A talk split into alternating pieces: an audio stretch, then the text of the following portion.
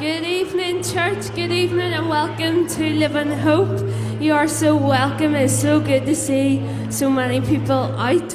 And do you understand? And we are going to sing and praise God together.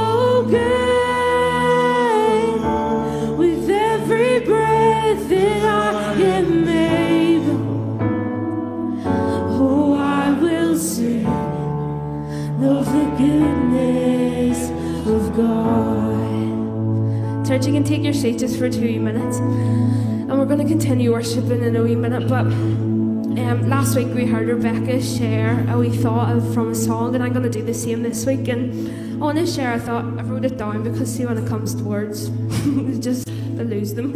Um, but I want to um, share from the goodness of God tonight. Um, and I just want to bring a quick thought of, yeah, and I just want to sing of the goodness of God. And as I was thinking about what I could say tonight, and to be honest, there's so much you could say about that song, but I want to focus on one line in, in the song, and it, it's at the end of the verse and at the end of the chorus, and it says, I will sing of the goodness of God.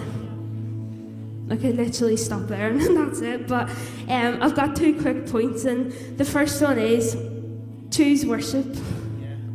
Um, I want to tell a wee story. You should probably get really embarrassed about this, but in our family, all six of us are back home, and it's crazy as you can imagine. Um, but on a some Sundays, um, we'll get home and we'll have our roast dinner and all, and it gets to the washing up.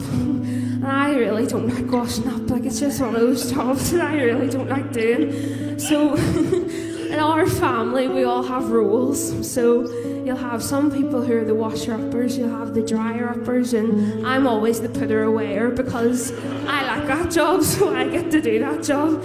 Um, they always laugh at me because I'm like, I'll put away, I'll put away. Um, but as some of you may know, we're quite a musical family and we're always singing and around the house and all. And there'll be times when we're washing up after our Sunday dinner because everyone's in the house and we'll be washing up. And next minute, somebody just starts singing worship.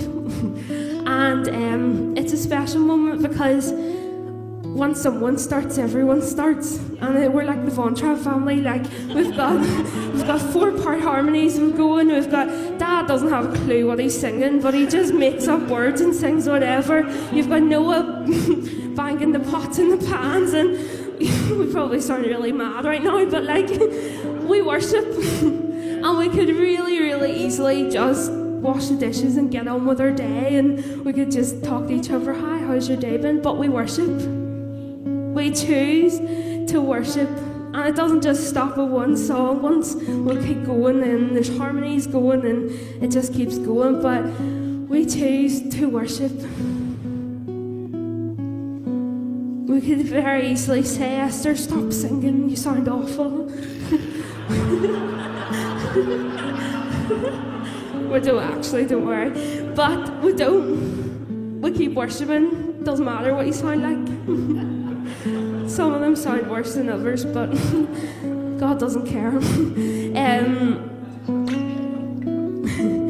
and a bit of a testimony like our family has went through so much. we went so through, through so much, but we choose to still worship God. Even if it's about doing the pots and the pans and the washing up, we still to choose to worship God. And why do we do this? Because God is good. And we sing the goodness of God from the top of our lungs because our God is good. The second point is God is good. God is good. I just get so excited about that. God is good. And why is God good? Why do we sing about this? And as I was thinking about this, how can we say, sometimes how can we say God is good when we are literally in the lowest of lows or the worst possible situations, when we don't see things going our way? You see, the Bible just doesn't show us the good things God does, stories upon stories. It says God is good. It says that's who God is. Psalm 33 says, Oh, taste and see that the Lord is good. Psalm 86 says, For you, Lord, are good and ready to forgive, and abundant in love and kindness to all who call upon you. Psalm 107 says, Give thanks to the Lord, for he is good and his love endures forever. God is good. It's not just about the, the good things that God has done, because He's done so much of that in the Bible, but it's about who God is, and that never changes. And we face storms, and we all know that. And but in that, we can become closer to God because He's all around us and He's good. I 100% get that sometimes it's difficult to even say or sing God, um, God is good, and when you don't see the good around you. But I want to encourage you tonight you have a God who stands by your side. A God who never leaves you, a God who doesn't give up on you, a God who is a father, a God who is a friend, a God who is literally right by your side through everything that you go through. Even the tiniest of things, the biggest of things, God is right by your side. And as I said at the start, that's the line I wanted to focus on. And that's, church, why we will sing of the goodness of God confidently. We will stand and we will testify of God's goodness. So I'm going to invite you to stand back up again and we're going to sing this song again. And I want you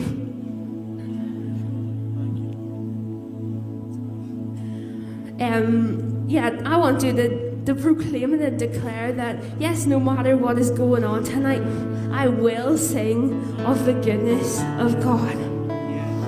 So let's sing together. And I love you, Lord, and for your mercy never failed me.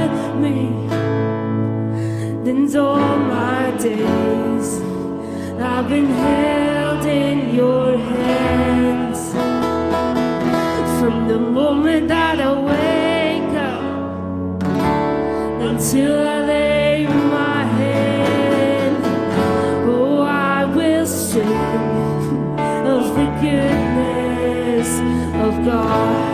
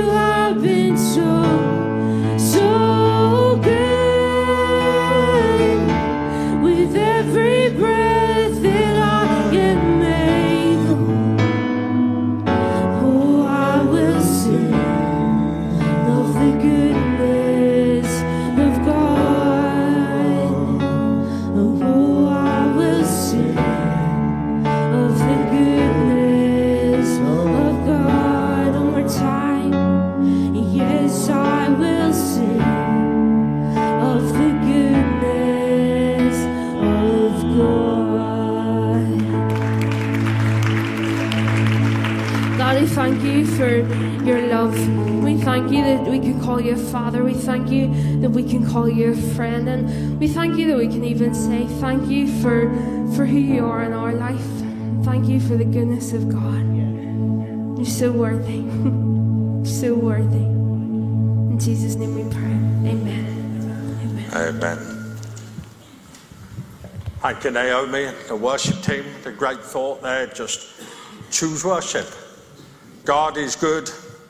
Not that He has good or He does good. but God is good. And the great wee thought there. We're on to a new sermon series in our church uh, called "What Are You Wearing?" Uh, not that we're interested in what you're wearing tonight, but we're interested in what people are wearing spiritually in, in their lives. And so you can see behind me there are some uh, posters there of some of the things uh, the Bible teaches about what we need to wear as believers, as, as Christians. And the first thought this morning was that we should be clothed with Christ, and that should be the foundation of, of what we wear, that, that actually that our union, our identity, the transformation and change that's happened in our life, uh, that that should be demonstrated by being clothed with Christ. And so tonight is part two. And in our second part, we're looking at the story uh, in the Bible where a woman unwell for 12 years uh, touches the hem of Jesus' garment and is healed. And right from the outset of this story, I want to encourage you with what encouraged me from this story and what I'm really going to be saying uh, for the next few minutes before we come and pray and believe that God is going to answer some of the prayers of what is happening in your life at the moment, to pray for you if you're physically unwell, if you're dealing with some stuff uh, mentally, emotionally, whatever way. God can meet every need that, that you have. And, and, and in, in doing this, this is why we've called it Clothed with Expectation, because I'm really summing up the story at the beginning. I know that sounds a bit strange. You think, well, sum it up and then sit down, but I'm summing it up at the beginning because I want us to grasp the two most important points about this story. And reading the story of the woman who touched Jesus' clothes to be healed in, in, in Mark 5, she demonstrates both the power of desperation and the power of expectation. It was both coming together that got her to Jesus and healed her. Our greatest expectations are often born out of our deepest desperations. Getting to Jesus was all she was desperate to do. Jesus met her expectations out of that desperation. He recognizes both as faith, and she's healed. Uh, and that's really summing up the story that we're looking tonight, but really those main two points. Uh, she was desperate to get to Jesus because she'd heard about him and she expected Jesus to heal her. So she held on to the hem of his garment, his clothing. Uh, and so you are here tonight, and at the end, as we pray for people to be healed, this story helps us as we approach prayer. That it teaches us that God and God alone is the one who heals. And our faith needs to be both in desperation and in expectation. I don't know everybody's situation that's come here to church tonight, but I do know this that God can meet every need. And so the story we're reading is found in Mark chapter 5, beginning at verse 21, and it says, When Jesus had again crossed over by boat to the other side of the lake, a large crowd gathered around him while he was by the lake. Then one of the synagogue leaders named Jairus came, and when he saw Jesus, he fell at his feet. He pleaded earnestly with him, My little daughter is dying. Please come and put your hands on her so that she will be healed and live. So Jesus went with him. A large crowd followed and pressed around him, and a woman was there who had been subject to bleeding for 12 years.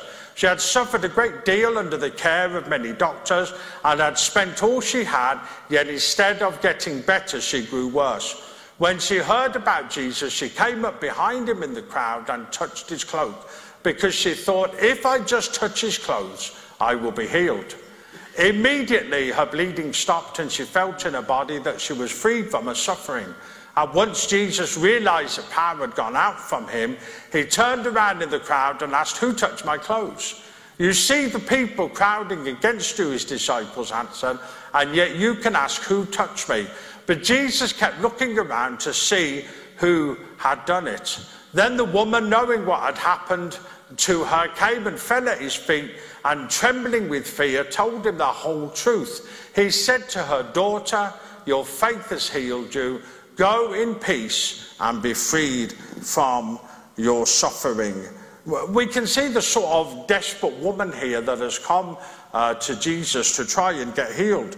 The story at the beginning is not actually about this woman at all. The story is Jesus has crossed the lake. He wants to get, uh, he's got to the other side. The crowds are around him, and he's approached by Jairus, one of the religious, the synagogue leaders, who has come and said that his daughter is dying, and he wants Jesus to come and pray with her. The problem was there was a huge crowd pressing against uh, Jesus. There were lots of people that had heard what he'd done previously in setting people free and healing people and preaching the gospel, that he was just simply surrounded by people. But into this story comes this woman with a condition for 12 years. I just want to give you an idea of how sad and wretched this woman's life was. She had suffered physically, which we read about in the story. She had suffered socially, that her family and anybody that was her friends didn't want to know her because she was considered unclean. And she had suffered emotionally because of that, because she was just simply a very lonely woman. She had suffered religiously because there was no place for her in the courts, there was no place for her in the temple. She was considered unclean. And she had suffered financially because the story tells us that she literally spent all the money on doctors and she had really got worse. And we sort of give you a picture of how desperate this person, this lady was. She was desperate. She was rock bottom. This was probably her only chance of something happening that would change her life and turn her life around. She was probably divorced because her husband didn't want to know her, homeless, excluded, excommunicated, and shut out. So that gives you a picture of just simply how desperate this woman was. A more wretched situation, person, I'm not sure we would read about in, in the scripture, but a story is mentioned here. You see, the priest would have been the doctor of the day. And the, what's called the Talmud, which is like the religious text of the day, would have provided some of the uh, treatments that she could have taken, the different things that she could have done to try and clear her condition up naturally. Uh, and there were 11 medicines or cures that she could have taken, but none of them worked. None of them worked. That's why she had spent all the money. This really was the final chance for her, the last chance for her because nothing else had worked. And it, tells us in verse 26, just three words. And I always think these three words are appropriate before people meet Jesus. She grew worse. She grew worse. Tells us little hope there, no hope at all, in a sense, hopeless. Um, but her desperation, in a sense, uh, gives us some power. It gives us some almost oomph to go and do something because the problem is this is she has heard about this man called Jesus. She has heard that he's healing people. She has heard that he's brought good news, and so this is really her chance. So, in her desperation of living 12 years with this condition, trying these 11 treatments that she probably uh, that she has spent all the money on, it was simply all that she had left. This was it. She, she was at rock bottom. She was wretched. There were things, uh, all those things going on in her life that just did not make her acceptable in society of that day or any society for that because of how unclean they considered her. There was a great risk, though, for she was considered that ceremonially and socially unclean. See, the Jewish idea of the day was this that if you, uh, if you had something, if you were ill with something, uh, if you touched somebody else, then you would give them what it is that you had. And so that's why they judged her to be ceremonially, ceremonially unclean. That actually, if she did touch Jesus, that actually what would transfer is what she had. done. and so all of this was this disqualification uh, from any aspect of worship or attendance in the woman's courts in the temple. She, she was just simply totally excluded. There was not anything else she could do. I read the story and I thought to myself, what else could this woman do in this situation? There is nothing else. She simply got to get to Jesus. That's really all there is. There is nothing else left for her. And so the woman shows some desperation and she shows some faith because we see here that there is nothing that she's going, not going to be deterred by.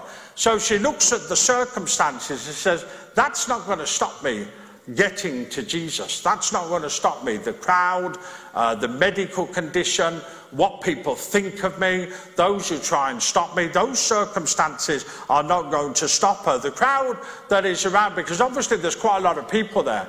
Uh, one, she's a woman, and so therefore, in that culture, in that time of the day, it was not going to be acceptable for her to be, in a sense, eh, you know, uh, out front or, or visible to, to where people could see because she was a woman, she was excluded anyway. So the crowd wasn't going to deter her, and the rules that we've mentioned are actually about being unclean, and, and that those were not going to stop her. There are often many times in life when we come to do things like we do tonight, where we're believing God to do something, we can be deterred by many, many things. We can be deterred by the circumstances going on in our life. We can be deterred that we may think it's not the right time uh, to do what we need to do. We can be deterred thinking, you know, God won't do anything in my life because, you know, well, if I can just get this sorted, if I can just get this fixed, then, then God will do something. And so we can be deterred uh, by many things. We could be deterred by the rules, thinking, you know, God wouldn't love somebody like me. He only loves the religious people. And it's why we say in our church many, many times, come and take the seat with the rest of us, because there is baggage that everybody has. There are things going on in everybody's life. If all those people who've got a perfect life like to come out and stand up here with me and tell me how it's all working out for you, there wouldn't be any of us up here. Why?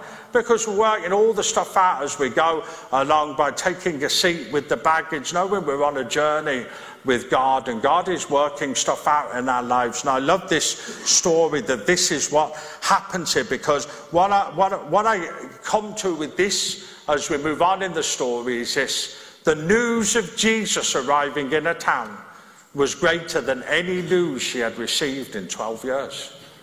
That news, there's somebody coming who could do something. He says, doesn't tick any of the right boxes She's not socially acceptable in any way. She is not religiously acceptable in any way.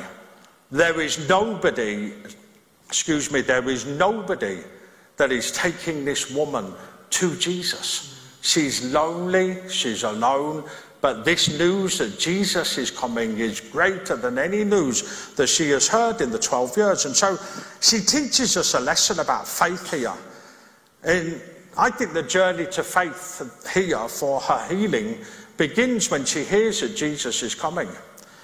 You know, faith is often a journey made up of small steps of obedience rather than an event with one big step. And the danger is sometimes we teach that. We teach that faith is one big step to take. But actually, as we can see from this story, it's many small steps of obedience when she hears that Jesus is coming, she thinks, here is a man that could do something for me. I'm going to find out where he's going to be. I'm going to find out what time he's going to be there. We don't know how much waiting was involved. We don't know, did she wait on the other side of the lake, sitting by the other side of the lake? How long did she wait there for?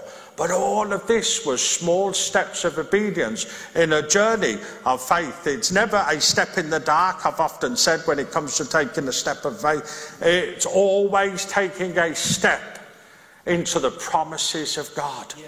That God loves us, that God wants to heal us, that God wants to make us whole. He wants to do all of those things. So often we think, oh, I close my eyes and I take that step of faith over to something We'd think that's what it is, and actually it's not. It's just small steps of obedience along a journey of faith, one step after another, until she gets what uh, she, until she gets her healing. No, though uh, her thought life was right. It wasn't positive thinking. It was just simply uh, this great statement of faith that we read there, because she just simply said this. She says, "If I just touch his clothes," I just think that's an amazing statement of faith. If I just touch his clothes. It was almost like that's all she needed to do. She wasn't getting to Jesus and saying, Jesus, stop what you're doing for a second. Would you lay hands on me? Would, would, would you heal me? Let me tell you my story, Jesus. She was simply almost out of despair. If I can just get close enough to him in her desperation and her expectation just to touch him, she says, I'll be healed. I'll be healed. That's amazing. It's an amazing step of faith. If I just touch his clothes, I will be healed. It tells her that's what happened. He says she did. Her bleeding stopped, and in her body, she was freed from her suffering. But in the pressing of the crowd, Jesus realized something had happened, for power had gone out from him. Now, in a sense, you think to yourself, this woman's in trouble now because everything is going to be revealed. Because Jesus has stopped, he's asked the disciples who sort of look at Jesus and saying, Excuse me, we're surrounded by hundreds of people and you're asking who touched you. It's almost like you could see them like, really? You know, what? He said, who? It could have been anybody.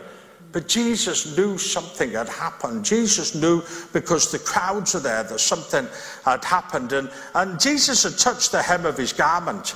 Now there's no significance in the garment. Often people sort of look at these things as superstitious in a sense, a, a garment or a handkerchief or a piece of clothing and stuff. Listen, there's no significance in the garment other that the Son of God has the power to heal uh, wearing that garment. Uh, you know, it's the connection that, he's there. She got close enough just to touch the hem of his garment. That's the significance of it, you know. But Jesus distinguishes between something. He distinguishes between the crowd who wants to be entertained and the, witness the miraculous and the woman who had need. I'm always amazed when people say to me, Oh, we need more miracles. We need to see the miraculous more. Listen, there's a whole three years Jesus did the miraculous, and it didn't draw thousands of people to him at his death. That doesn't mean there's not a room for the miraculous, there's room for God to work. But Jesus in this story distinguishes between those people who are saying, Come on, Jesus, do another miracle. Come on, Jesus, just do this.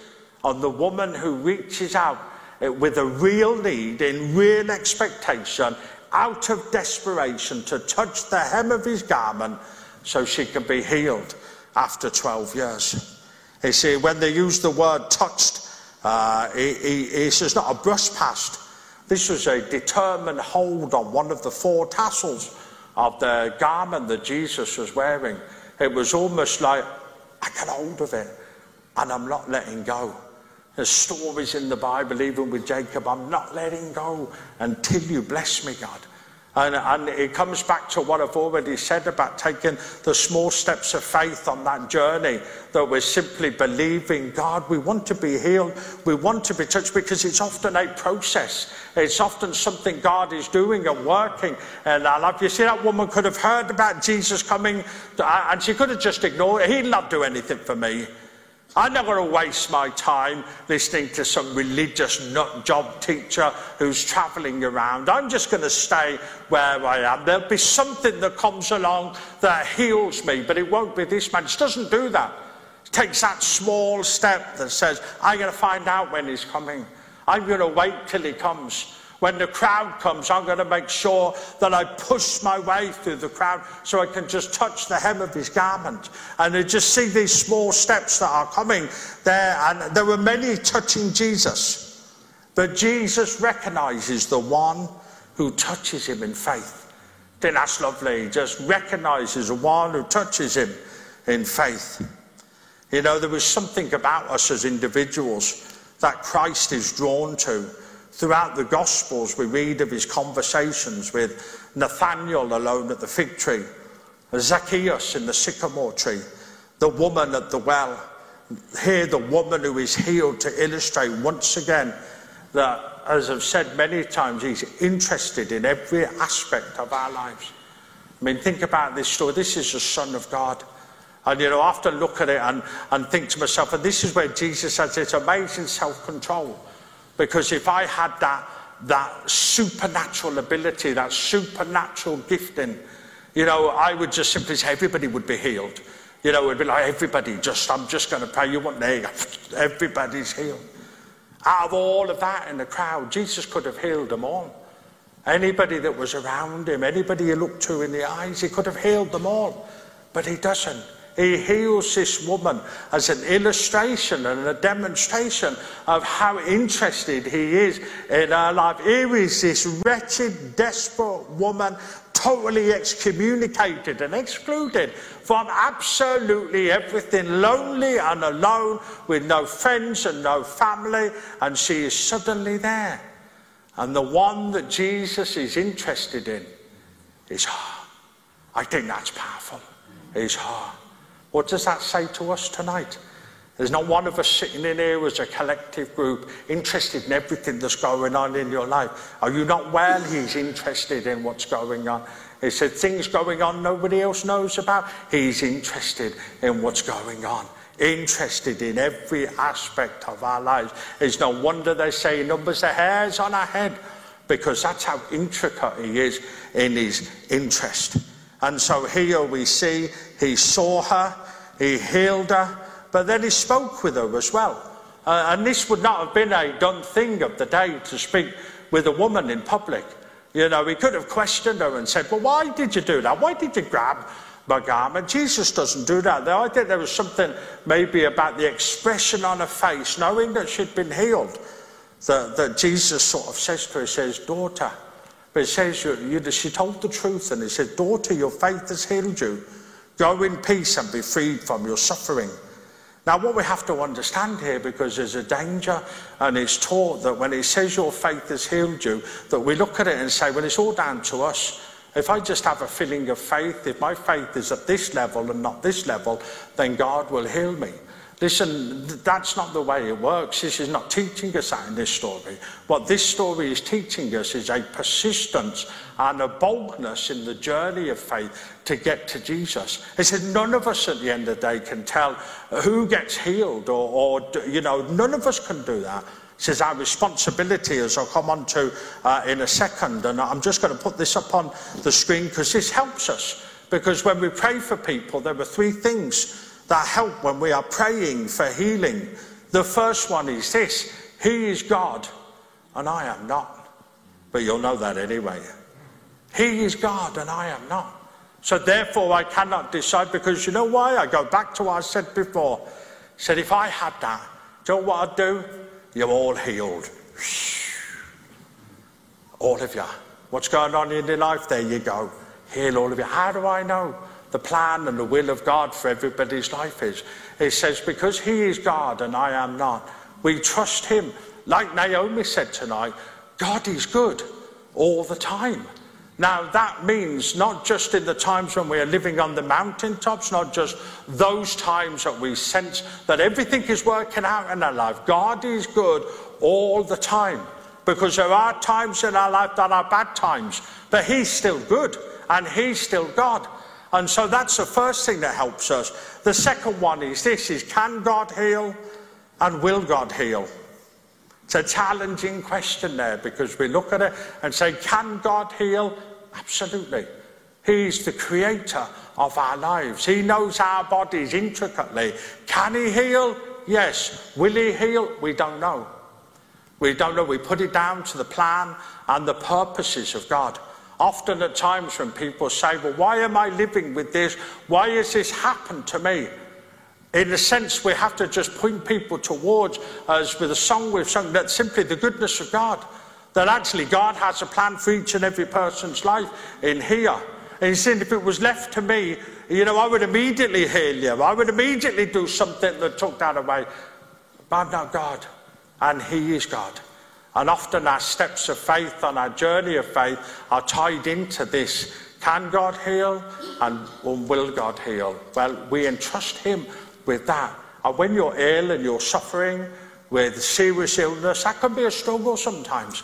That can be a massive struggle because you're looking at it and think to yourself, and I've asked that question many, many times where you've witnessed uh, the death of somebody, the death of a young one, the death of a baby, and you're looking at it and saying, God, well, what's going on here? We know you can heal. We know you could do something here.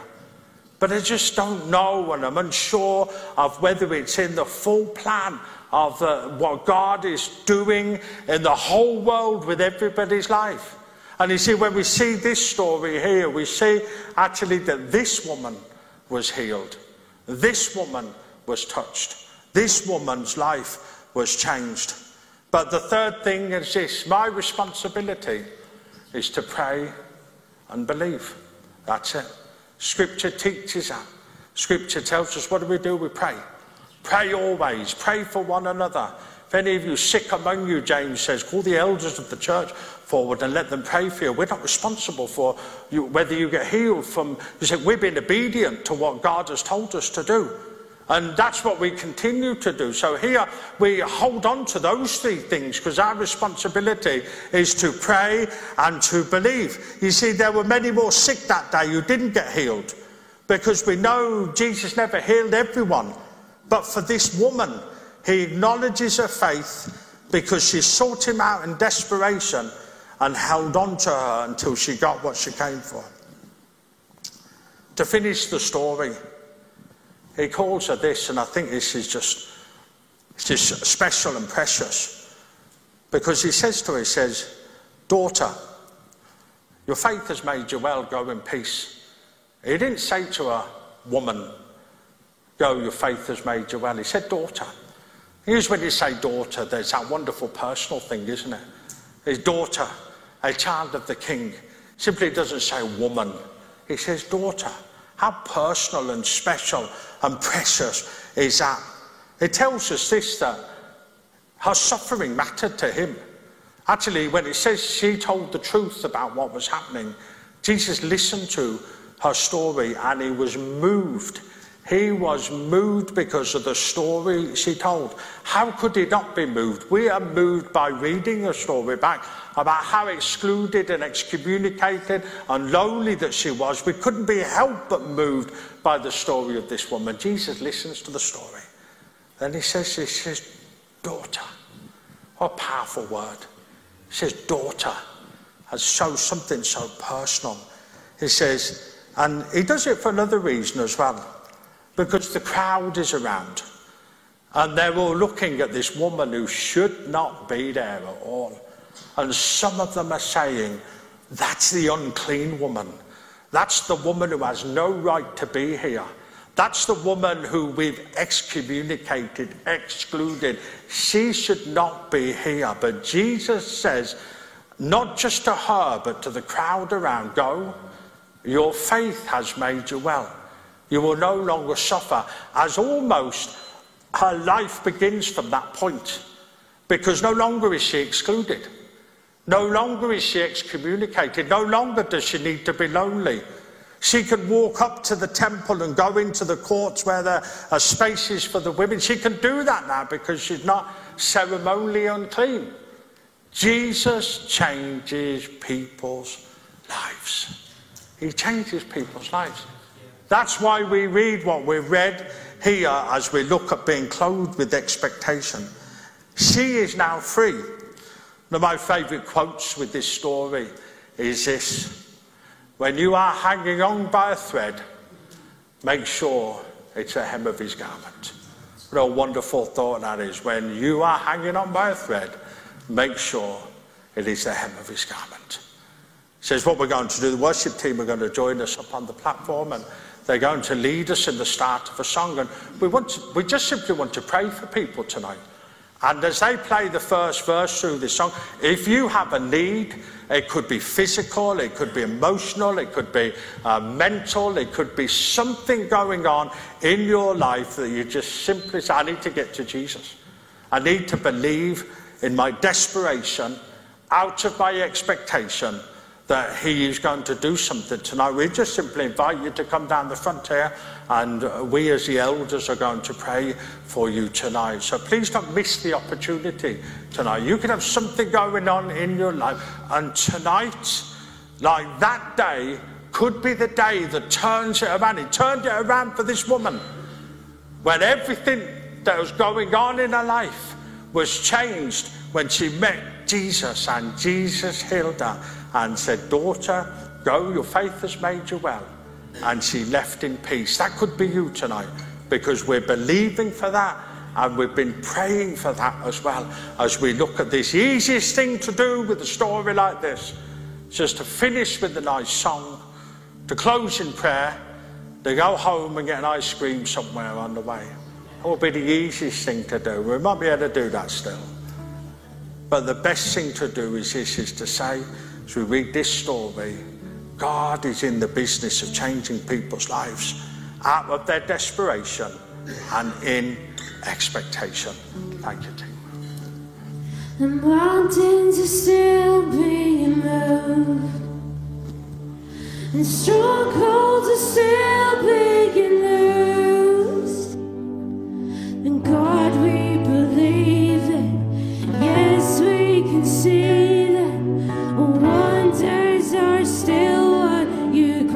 Stand and sing with me.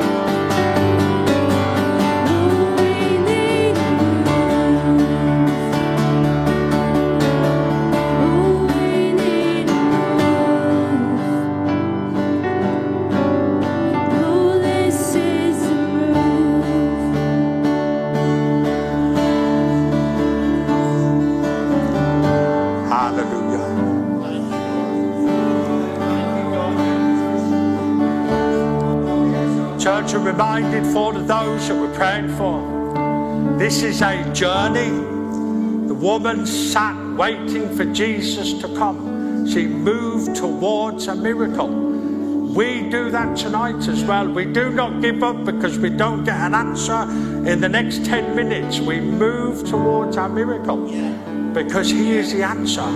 He is. He is the answer tonight. And we move towards that miracle tonight. And I'm just, I want to do this. I think it's important. Listen, the opportunity to get saved tonight. We believe that the best life lived is one that is salvation in Jesus Christ because He went to the cross for your sins. And as God is moving in this place, if you want tonight to be the night to say, I just want to get, I just want to do this tonight. I want to get saved tonight. I don't want to live the way I've been living anymore. I just want to see God change my life. He can do it tonight. He can do it tonight. There's going to be a few of us at the door. And listen, if you would like more prayer, if you would like to talk to us, if you would like just simply just say, you know what, man, that's me tonight. I want to get saved. The greatest move God does is the salvation of our souls that affects us for eternity. Let's just pray as we come and close. Father, we thank you tonight. Father, our responsibility is to come and pray and to believe, and we do believe tonight. We believe because we've been encouraged and taught by your word that that woman was healed. And Father, we know that even though that was a couple of thousand years ago, it's the same God that is at work tonight in this church. And for each and every person that came out, God, would you do the work that they have been praying for tonight? That their step of faith to come out to the front, Father God, is a sign that says, God, will you answer my prayers? God, will you meet me at my point of desperation? But also because I'm expecting you to do something. And Father, we just do that tonight. We leave these things in your hand, thanking you, Father, that you are good, that you are good, that you are good. In Jesus' name, Amen. Amen.